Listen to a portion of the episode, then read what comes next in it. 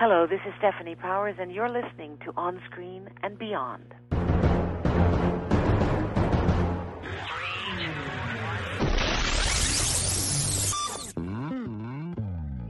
On Screen and Beyond, an inside look into the entertainment world featuring interviews with people from the movie, T V, and music industry, news on upcoming T V and D V D releases, and the rumor mill.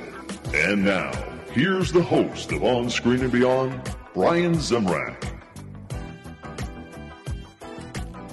Welcome to episode fifty-three. Brian Zemrak with you. This is On Screen and Beyond, and we have a very special guest for you. We have the lovely Stephanie Powers, who played April Dancer in the sixties on The Girl from U N C L E, if you remember that, or if you're a little younger, you may remember her as Jennifer Hart from the eighties and the nineties on Heart to Heart with Robert Wagner. And she's going to talk about those shows. She's going to talk about her movies she's made. She's going to talk about her love of animals and a foundation she has. A whole lot of stuff. It's really an interesting talk, and it's right here on On Screen and Beyond on our interview segment, coming up in a few minutes right here on On Screen and Beyond.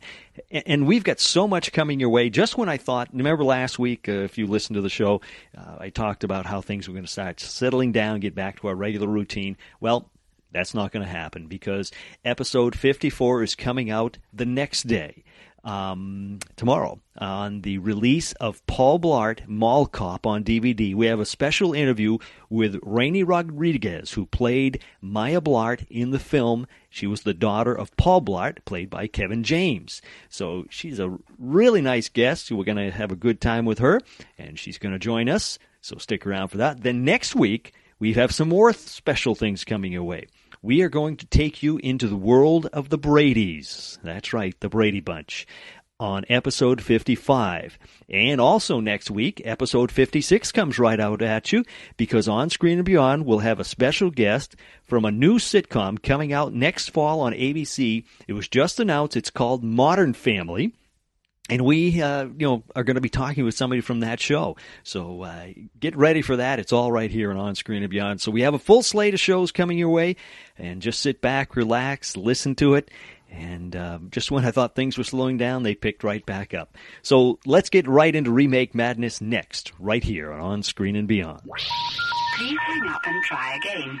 Well, as far as Remake Madness, Universal is looking at remaking Doctor Jekyll and Mister Hyde. And it's been redone many, many times in many variations, including comedies and horrors and all that sort of stuff. This time, look for it to star Keanu Reeves. All right. And Fox is looking to remake Voyage to the Bottom of the Sea, which in nineteen sixty-one starred Walter Pidgeon, Barbara Eden, and Peter Lorre. And it, of course, was later turned into a hit T V show. And uh, that was a good one.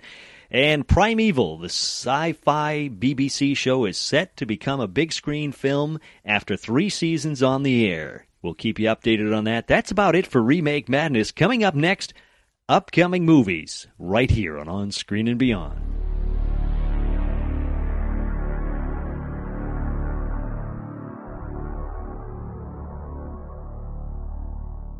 Well, we have a couple of things coming your way on upcoming movies, and it looks like Martin Scorsese is set to make a biopic about Frank Sinatra, and the rumors abound about who will play Old Blue Eyes. Well, we'll keep you updated on that, but right now, Johnny Depp seems to be the top choice. Of course, Johnny Depp is uh, the top choice of everybody's movie, I guess. That's the way it seems. And we keep saying that, but that's uh, they keep throwing out these rumors that he's going to be in every picture. So uh, we'll see what happens with that, and we'll let you know. And Rob Marshall, who brought us Chicago a few years back and won an Emmy, uh, Oscar for that, rather, uh, returns to the musical format in Nine, which stars Daniel Day-Lewis, Penelope Cruz, Judi Dench, Nicole Kidman, Kate Hudson, and Sophia Loren. And you can look for it November twenty-fifth of this year. That's about it for upcoming movies. Coming up next, we're going to take it down to Sequel City, right here on On Screen and Beyond. This episode is brought to you by F X's The Veil, starring Elizabeth Moss. F X's The Veil is an international spy thriller that follows two women as they play a deadly game of truth and lies on the road from Istanbul to Paris and London. One woman has a secret, and the other has a mission to reveal it before thousands of lives are lost. F X's The Veil, now streaming, only on Hulu.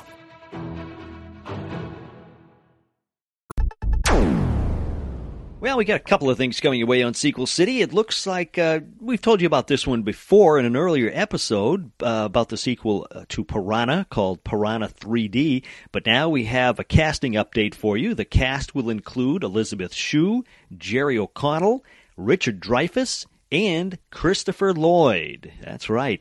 And the original Piranha uh, starred Heather Menzies, who we interviewed in episode forty-three. And you can still hear that interview uh, just by going to on screen and beyond dot com and go to the O S B podcast reruns. And just click on it, and you can go and find her interview. And a lot, a lot of other interviews out there, too. Lee Majors, uh, Cliff Robertson, Um, oh, just so many out there. So you can enjoy those and you can still hear them. But uh, Heather Menzies was in the original Piranha, uh, but uh, this one's going to be called Piranha three D. And uh, like I said, Christopher Lloyd's going to be in it, Elizabeth Shue, Jerry O'Connell, a whole bunch of other people.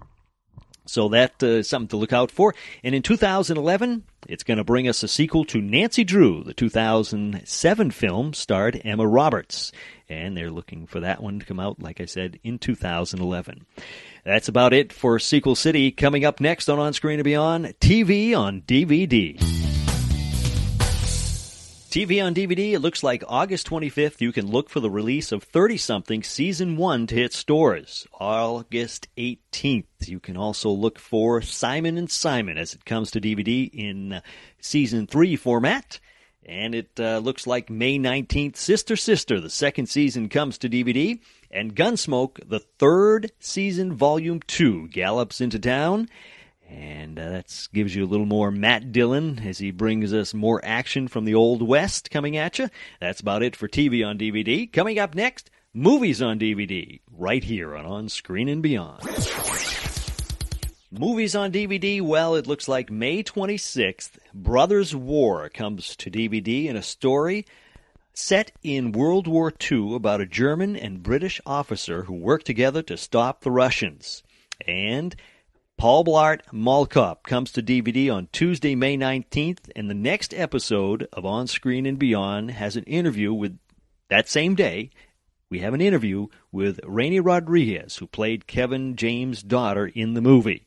That's right, and it's a special edition of On Screen and Beyond on episode fifty-four. Check it out on Tuesday, May nineteenth, right here on On Screen and Beyond. Coming up next, we are going to be talking with April Dancer, Jennifer Hart, none other than Stephanie Powers, right here on On Screen and Beyond.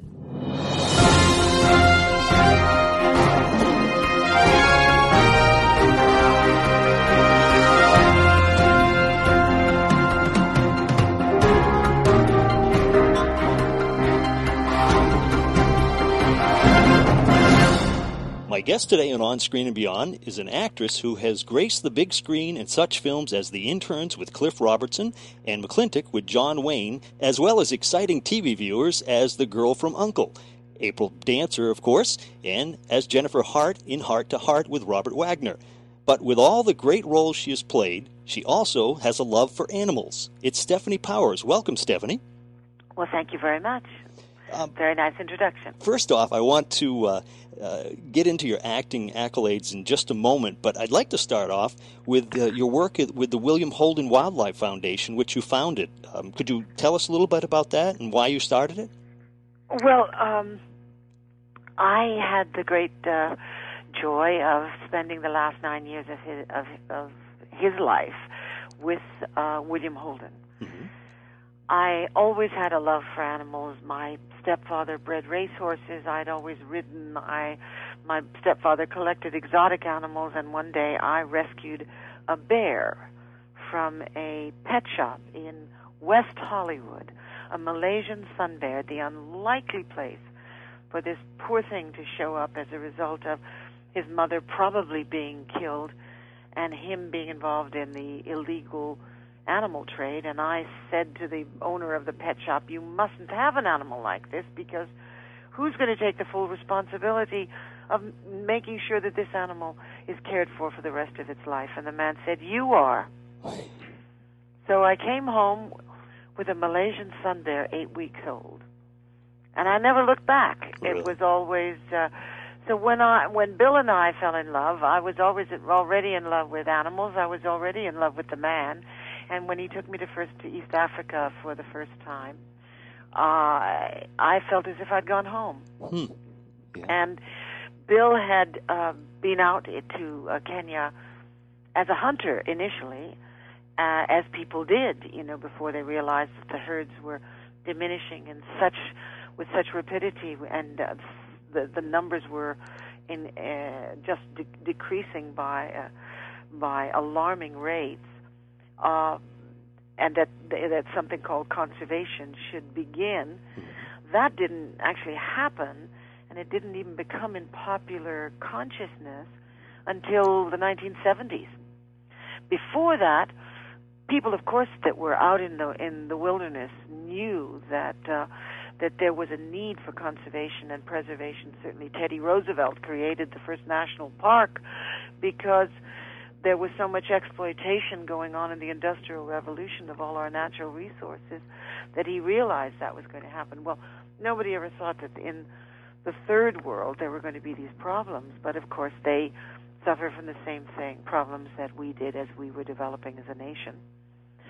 And clearly, we are now very much aware of global warming. Not that a lot of people didn't know about it before um, that movie, then before the vice president, the former vice president, brought it to people's attention. I mean, there were lots and lots and lots of people talking about global warming. Mm-hmm. They used to call it the greenhouse effect. Right. And that was going on in the nineteen sixties and in the nineteen seventies, and uh, nobody really paid much attention to it. Whatever it was that uh, reignited people's concern, I think it probably was the, the, the demonstration that we're now seeing of the unreliability of the weather trends and ice packs melting and all, which, of course, has been measured for the last thirty, forty years. Right, yeah. But we, we're, you know, we're a little slow as a species. We have to be hit over the head before we realize the importance of this. But yeah. Bill went out to Kenya as a hunter and became a conservationist, and he created the first ever um, game uh, game ranch, meaning that he actually bought, he actually went out, captured, paid for uh, permits to capture nucleus breeding herds of thirty-seven species and brought them back to the game ranch that he had, or the ranch that he had purchased, and he, with his partner Don Hunt, created a game farm, the first ever in Kenya. There are there are lots of sanctuaries in Kenya, but those are mostly people who have who have fenced in and protected the animals that were roaming on their land, yeah. and which is a bit different than what Bill was creating. And what still exists today, we still have the Mount Kenya uh, game ranch. The thirty-seven species are still breeding, and five of them are no longer visible in the wild. And one of them in particular, we're the only ones that have them. And we have a subspecies of of, uh, of zebras that are albanized, meaning they are they have blue eyes and they have beige stripes. Hmm. So Bill always felt that the uh, the most important effort uh, to back up specific animal preservation was through education. Yeah. And he was desirous of creating an education center on his game ranch before he died, unfortunately, uh, all those years ago in nineteen eighty-one. And so as a living monument to Bill, his two partners and I created the William Holden Wildlife Foundation, which I actually run. Um, and we now serve presently at our education center, which um, is adjacent to the game ranch and which is on fifteen acres that we excised from the game ranch. We now serve about eleven thousand students a year. This year will be over eleven thousand. Wow. And they come to us to learn the importance of biodiversity, what is biodiversity, how climate is created, the importance of preserving our natural species and the species that have accompanied us through evolution, and why we should care whether they disappear or not. Hmm. And we also offer practical and uh, low-cost alternatives to habitat destruction that are eminently available and easily applied to our rural communities. Uh, and they find that they, once they employ these methods, uh, it saves them money rather than costing money for um, employing um, what is actually more damaging to the environment, which are foreign um, fertilizers and uh, technology which really um, doesn't necessarily apply as well as the natural form yeah. of of uh, farming. Well, one thing I was uh, kind of shocked over, we, I was reading over one of your newsletters, um, and there was a picture of, and, and I don't want to sound gruesome to to, the, to our listeners, but there were two elephants' feet, and under under it, it was a, a caption that said, "These are destined to be somebody's coffee table," and then in the article, it was talking about how twenty thousand elephants a year are killed, and I, I was surprised. I didn't realize that it was that much. Yeah. To, and, and that people would do that, that, you know, make a coffee table out of elephant's feet. Well, elephants require about four hundred pounds of food per day per elephant. And uh, so they they need land to to roam so that they can, so that the land can recover once they've passed, and they need a corridor. And of course, with everybody's uh, increased desire for more and more land, because they they don't use the land they have properly, and they farm out a piece of land by the overuse of pesticides and the overuse of chemical fertilizer, rendering whatever acreage, small acreages of land, um, unproductive uh, for many, many years. They then move on to another piece of land, and they destroy that land. Well, if they knew how to properly farm the land that they had, they wouldn't have to do that. Mm, yeah. And then there might be a potential for coexistence between the wild creatures who have every right to exist on the same land that we do. Right, yeah.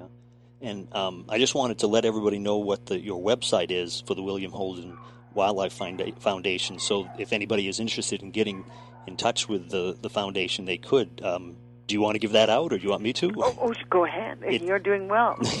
It's w w w dot w h w f dot org, and they can get more information there about uh, uh, wildlife preservation and, and what your program's all about. And and come and be uh, a member. Yes, yes, yeah. So that's that's a good cause for people to get involved with. Well, we'd love it. Uh, you know, we're we're very involved with our donors. Our donors have always been treated as part of our family, uh, and and we we we've kept a, a, a loyal nucleus of donors. I think as a result, uh, I look upon uh, I look upon the management of the donations as a sacred trust, and I hope and think uh, that we reflect that in, in the, all the ways in which we acknowledge our donors, and we keep them informed of everywhere that their their money is going and the kind of usage mm-hmm. it is getting. Likewise, on site in Kenya, everybody who comes through the doors first visits some of the buildings, and on, on the buildings plastered to the walls are are these little tiles upon which are the names of every single donor who has ever given us any money. Wow. Because we want everybody to understand that it is ordinary people like them that gave of their hard-earned nickels, dimes, quarters to make it possible for these for Africans to come and visit, learn about their own country, and learn about how valuable their own environment and their precious and unique species are to the rest of the world, and that these people all have names and faces and jobs and, you know, heartache as well as they do. Mm-hmm. And uh, they honor them by respecting that this uh, uh, that they will go away from this facility and um, try to actually do something about what we teach. Mm-hmm. Yeah, sounds good. And, and I can tell you're a dog lover because I can hear your dogs. You can hear all of my critters in the background, yes, protecting me. Yes. I have four rescue dogs. All my dogs are rescued. Yeah, we I have one we too. We all have yeah. to, you know, if we're going to look for dogs, I think we can go to the local pound and all of our local pounds are full up to uh, just uh, quota. I I came home with two dogs. I was looking for one dog to replace a, one of my darling dogs that had passed away, and I wound up coming home with two because I just couldn't resist to bring home. So now I've got four little dogs here that I've rescued from um, death row, yeah. and um, I've got four large dogs in Kenya that I took away from the equivalent of the A S P C A. Can you imagine what the A S P C A looks like in Nairobi? Oh, yeah. Jeez. Well, these four big dogs are they, they're they're very happy now. Well, as far as your acting, um, of course, if I didn't ask about that, people would be upset with me because you've done so much. What made you decide to become an actress in the first place? Well, I guess in a in a funny sort of way, it was by accident. I was um, I was a dancer. I Uh, um, when I was a child, I was in a little ballet company as a child, and uh, I used to perform the Bluebird. And then when the big ballet companies would come around, I would perform in the, you know, the Nutcracker ballets. And so when I got very tall, I, I couldn't um, justify being a ballet dancer anymore. And so I started studying at the American School of Dance, and uh, I studied with mathematics, and I studied jazz. And they would always post... Um, Uh, on the on the bulletin board at the school, they would post auditions for whatever traveling show was coming through from New York, or a ballet company, or a movie that was being cast and needed dancers. And a friend of mine who was uh, sixteen years old and had a driver's license and was just as tall as I, um, the two of us would go on these auditions for fun and, and adventure.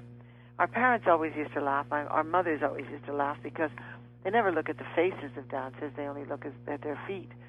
And we were always kept till the end, until they, the girl with the clipboard would come around to get our names, and she'd look at our faces and say, "How old are you?" And we'd stand up very tall and say, seventeen. I was fifteen and she was sixteen. And then eventually the girl with the clipboard would say, "Get out of here." You know? Well, we went to an audition for the movie West Side Story, and we were not told to get out of here. We were told to come back for some more auditions. I went to sixteen auditions. Wow. And I was asked to screen test, and I did uh, three screen tests, and eventually they asked uh, me to go get my working papers at uh, uh, the Board of Education or whatever, so my mother and I went down, and They uh, they had papers waiting for me, and because as a minor under the age of eighteen, you had to have a parent or a guardian on the set, and you had kind of restrictive hours that you could actually work.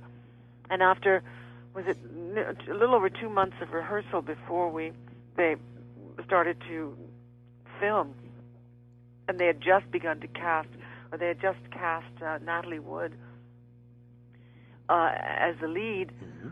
And began another, you know, months of rehearsal.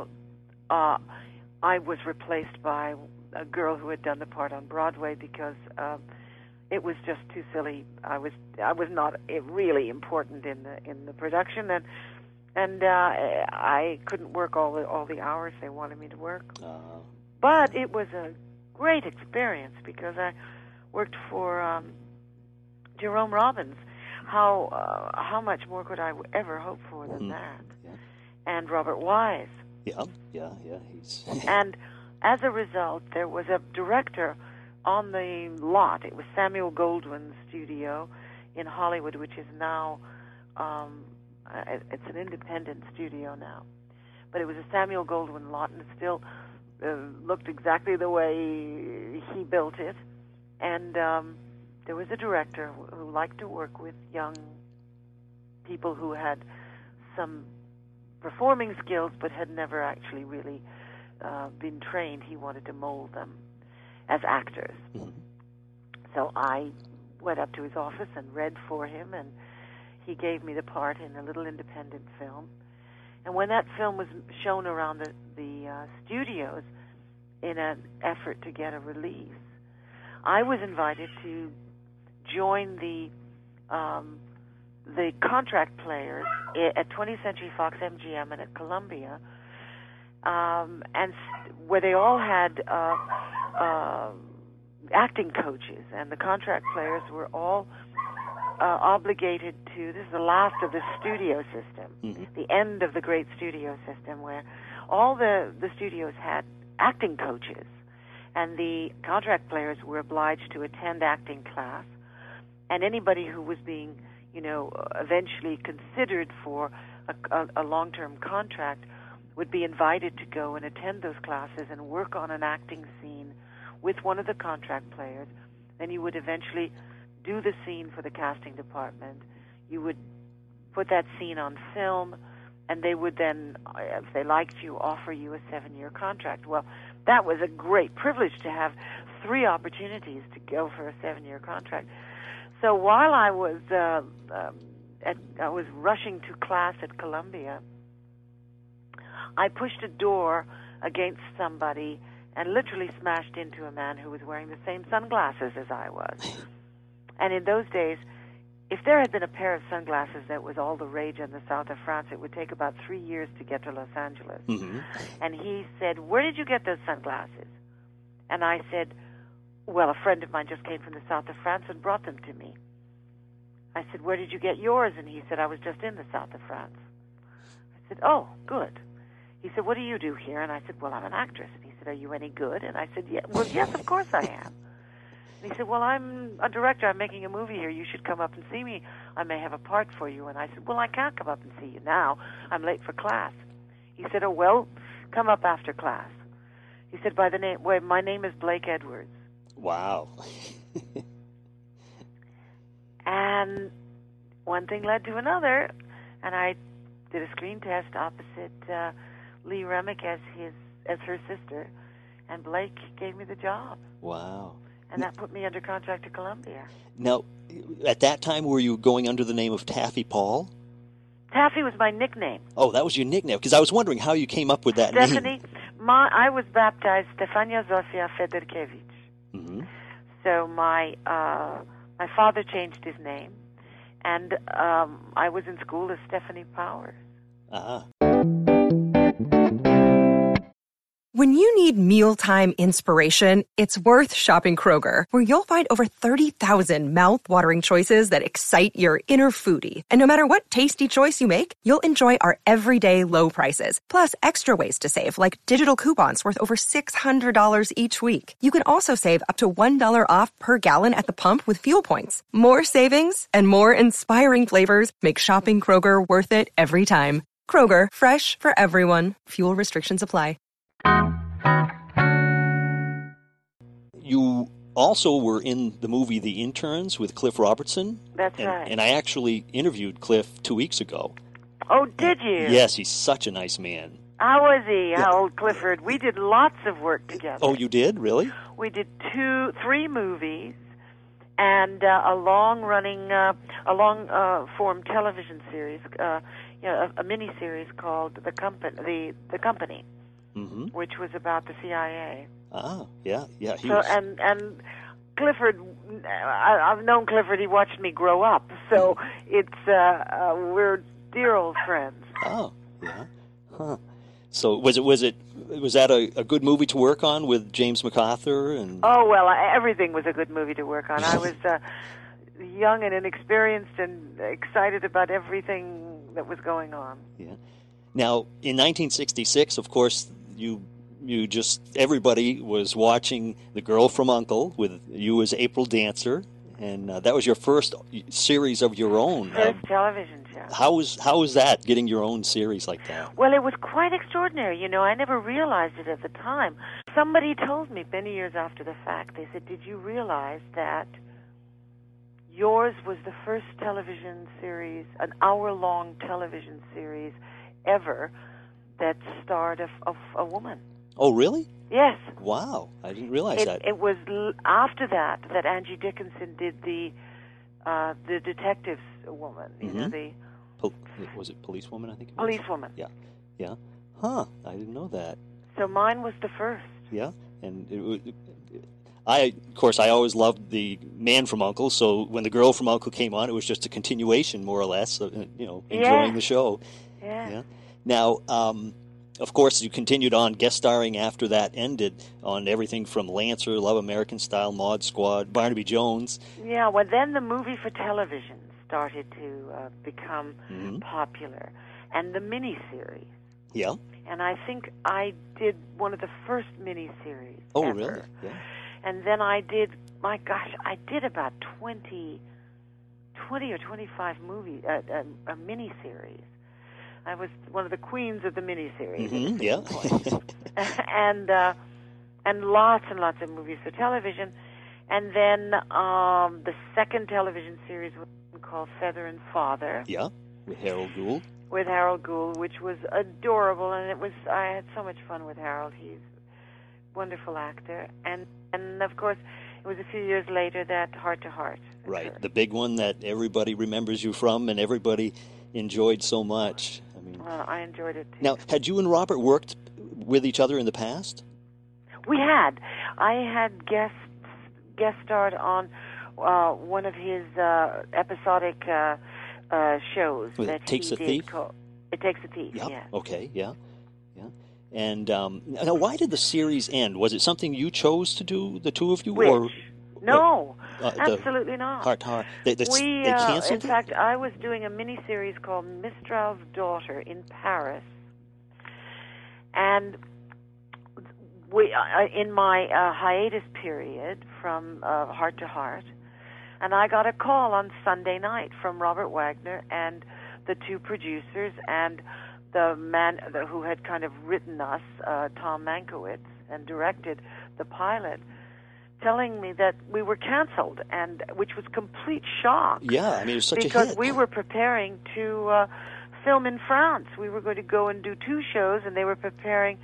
Uh, they were preparing scripts. One about um, um, uh, our dog Freeway falling in love with a French poodle, and another one that had to do with the fashion business, and uh, which uh, Guy Laroche was going to fa- play prominently, and who was a friend of mine. And we were canceled. And what had happened was that a man had taken over the new, the position, a man who whose name we will never remember because he was fired subsequently, mm-hmm. took over the the the helm at A B C and canceled seven hours of primetime television. Sometimes you wonder about these networks. Why, uh, you know, what are they thinking when they're canceling a show like Heart to Heart? I mean...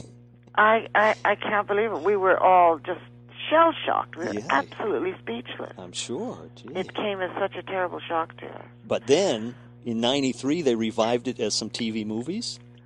Yes. Um, we, we were able to put a period at the end of the sentence, and we did six six or eight uh, two-hour mini uh, um, T V movies. Now, was that brought about by fan demand, or was it just... No, it was brought about by...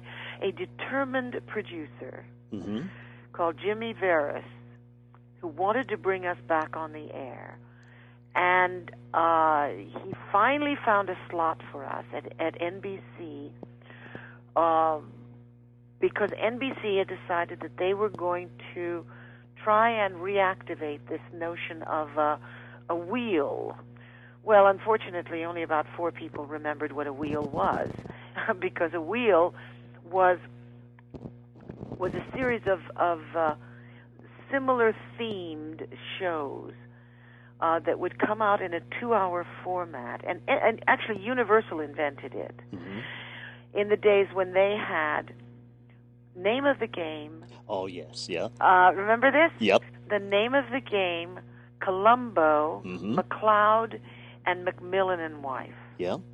Those were the four shows that would be on once a month. Each one was on once a month. Mm-hmm. Yep. And they were on for a, on a two-hour movie. Yeah.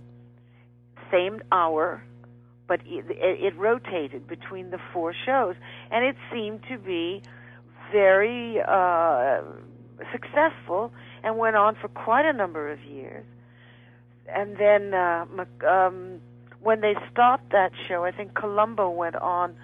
Uh, on an hourly, as an hour show for mm-hmm. a few more years, on a weekly basis, but it was a, it was a format that you'd have to educate the public to understand. Yeah, yeah. And so we went on with three other shows that no one had ever heard of. Oh. And gradually the spokes of the wheel began to disintegrate, and we were the only one left. Yeah. Well, to have us on once a month, and most of the time nobody knew when we were going on or not going on, just didn't didn't seem to to be practical. Yeah. Nowadays, it seems like that's the norm, though. Nobody knows when a show is on because it keeps they keep changing times and everything. It's very odd. You know, I, I, I don't know. People keep saying, have you seen this show or that show? And I can't keep track of where they are or what they're on. And there are two hundred channels. I don't know how anybody, oh, yeah. I don't know how anything is successful these days. Yeah. I really don't. Yeah, it's changed so much. No, I mean, and like like you say, the, you know, the time changes, the... The, the the the network changes sometimes too. When and... we were canceled, we were canceled because we had dropped from a forty-three share mm-hmm. to a forty share. Oh, jeez. We had dropped three points. Jeez. I don't think, I mean, I don't know what you'd have to be to get a forty share these days. Right, yeah. I mean, they would love to get those kind of numbers. Are you kidding? I don't even know what gets them. Super Bowl, maybe. Yeah, maybe. Yeah. Maybe the Super Bowl. Jeez. So, um, now, there, I mean, I know we're running out of time here, and I, I, but there's so much other things we could cover. But um, I just wanted to quickly look at, um, now, your singing career, are, are you still... Um, you know, putting out C Ds or anything? Or no, but I still, uh, my, I, I loved making a C D with my darling friend Paige Cavanaugh, who was one of the great jazz pianists ever. Yeah, I've heard clips of that. Unfortunately, Paige died in January. Oh, uh, yeah. And but what a thrill, what a great memory, and how what a privilege to have worked with him and for him and collaborated on an album that was produced by a mutual friend of ours called On the Same Page. Mm-hmm. uh, my uh, first love is musical theater. Yeah. And um, uh, that's what I've spent an awful lot of time doing over the last ten years. I, I took over uh, from Elaine Page uh, in the West End in London uh, doing Anna and the King of Siam. Yes, yes. And uh, did that in England for about four months, and then I toured the United States with the one of the last big productions. Uh, we were seventy-eight people on the road; it was quite enormous.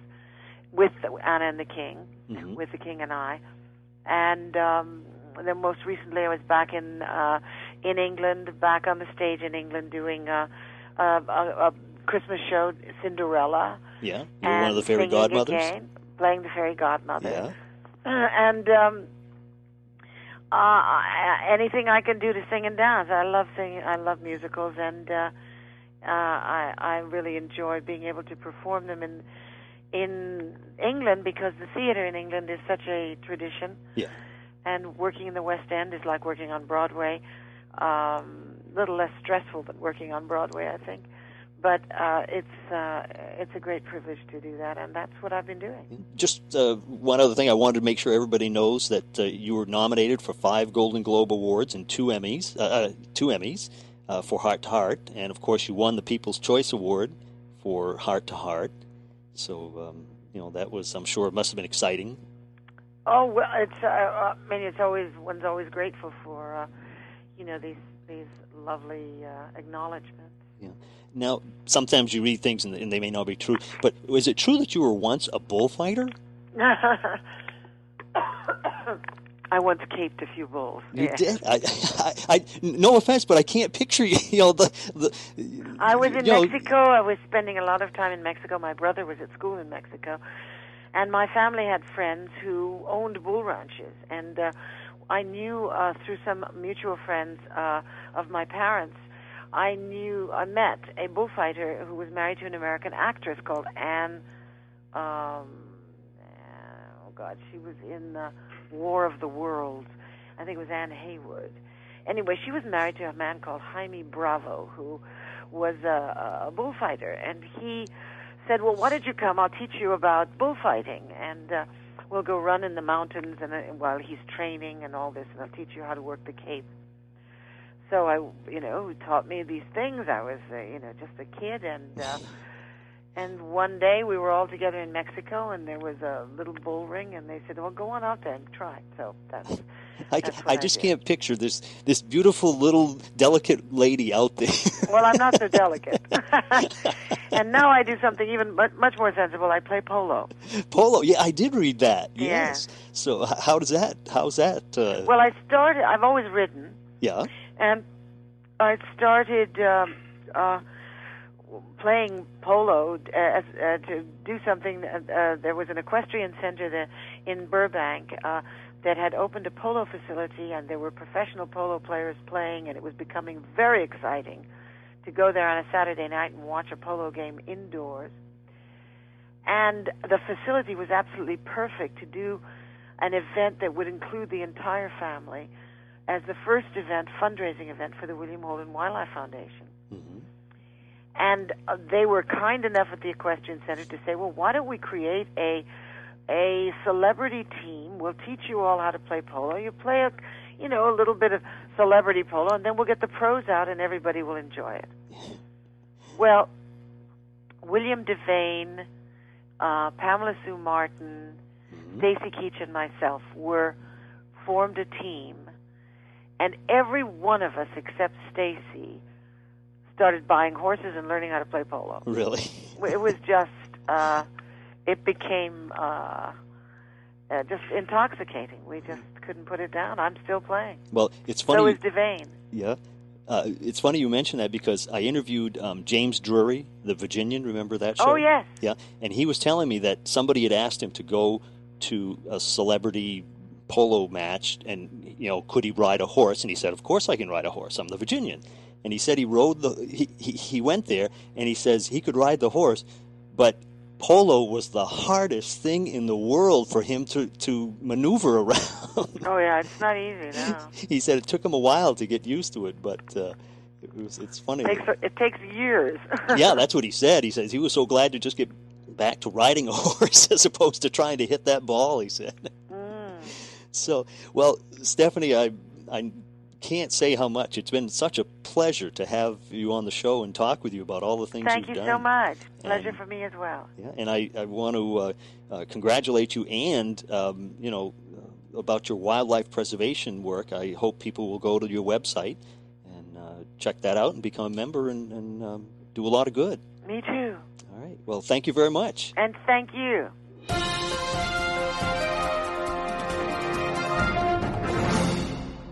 Well, Stephanie was such a lovely person to talk to. She's so nice, and we appreciate her taking the time to talk to us. And um, it's, it's you know, she did so many things. The Girl from U N C L E used to love that show, and uh, Heart to Heart, everybody loved that one. It just kept, you know, it, it, it went away, and then it just came back again, and, uh, you know, they it's, it, it was just a great show. Uh, let's see. Well, uh, episode fifty-four, like I told you earlier, is going to be coming out tomorrow, in uh, celebration of the release of Paul Blart, Mall Cop on D V D. And our special guest will be R- Raini Rodriguez, who played the daughter of Kevin James on that film. And I uh, just want to remind you about next week. We have the same thing. We have our regular Monday episode, and then that'll be followed up by another episode following immediately after that. So next week we take you down to episode fifty-five, as we enter the world of the Brady Bunch, right here on Screen and Beyond. And then we follow up the next day with a guest from a brand new show that is not out yet. It'll be out in the fall, called Modern Family on A B C. We'll be talking with one of the stars of that show right here on Screen and Beyond. So I hope you're going to join us for that one, and go to on screen and beyond dot com, and you can listen to all our old episodes with all the great people we've interviewed, uh, all the uh, Oscar winners and Oscar nominees and Golden Globe winners, and and just great people that bring you great memories of all the shows that you used to love and uh, still do, and and everything. So it's all right here and On Screen and Beyond. If you have any suggestions you'd like to uh, give us for people you'd like us to try to interview, give us an email, send it to us at feedback at on screen and beyond dot com, and we'll see what we can do about getting those people on for you. And in the future, we have some more great guests. If you want to get a hint of who's coming, you can go to on screen and beyond dot com, scroll down to the f- bottom of the first page, and almost near the bottom there, we have uh, an idea of some of the T V shows and movies that these people were on that we will be having coming up in the future. And we've made some great connections with more people, and we're going to have uh, just more and more guests coming your way, and we hope you'll stick around and join and listen to them right here on On Screen and Beyond. So until next time, this is Brian saying, take care.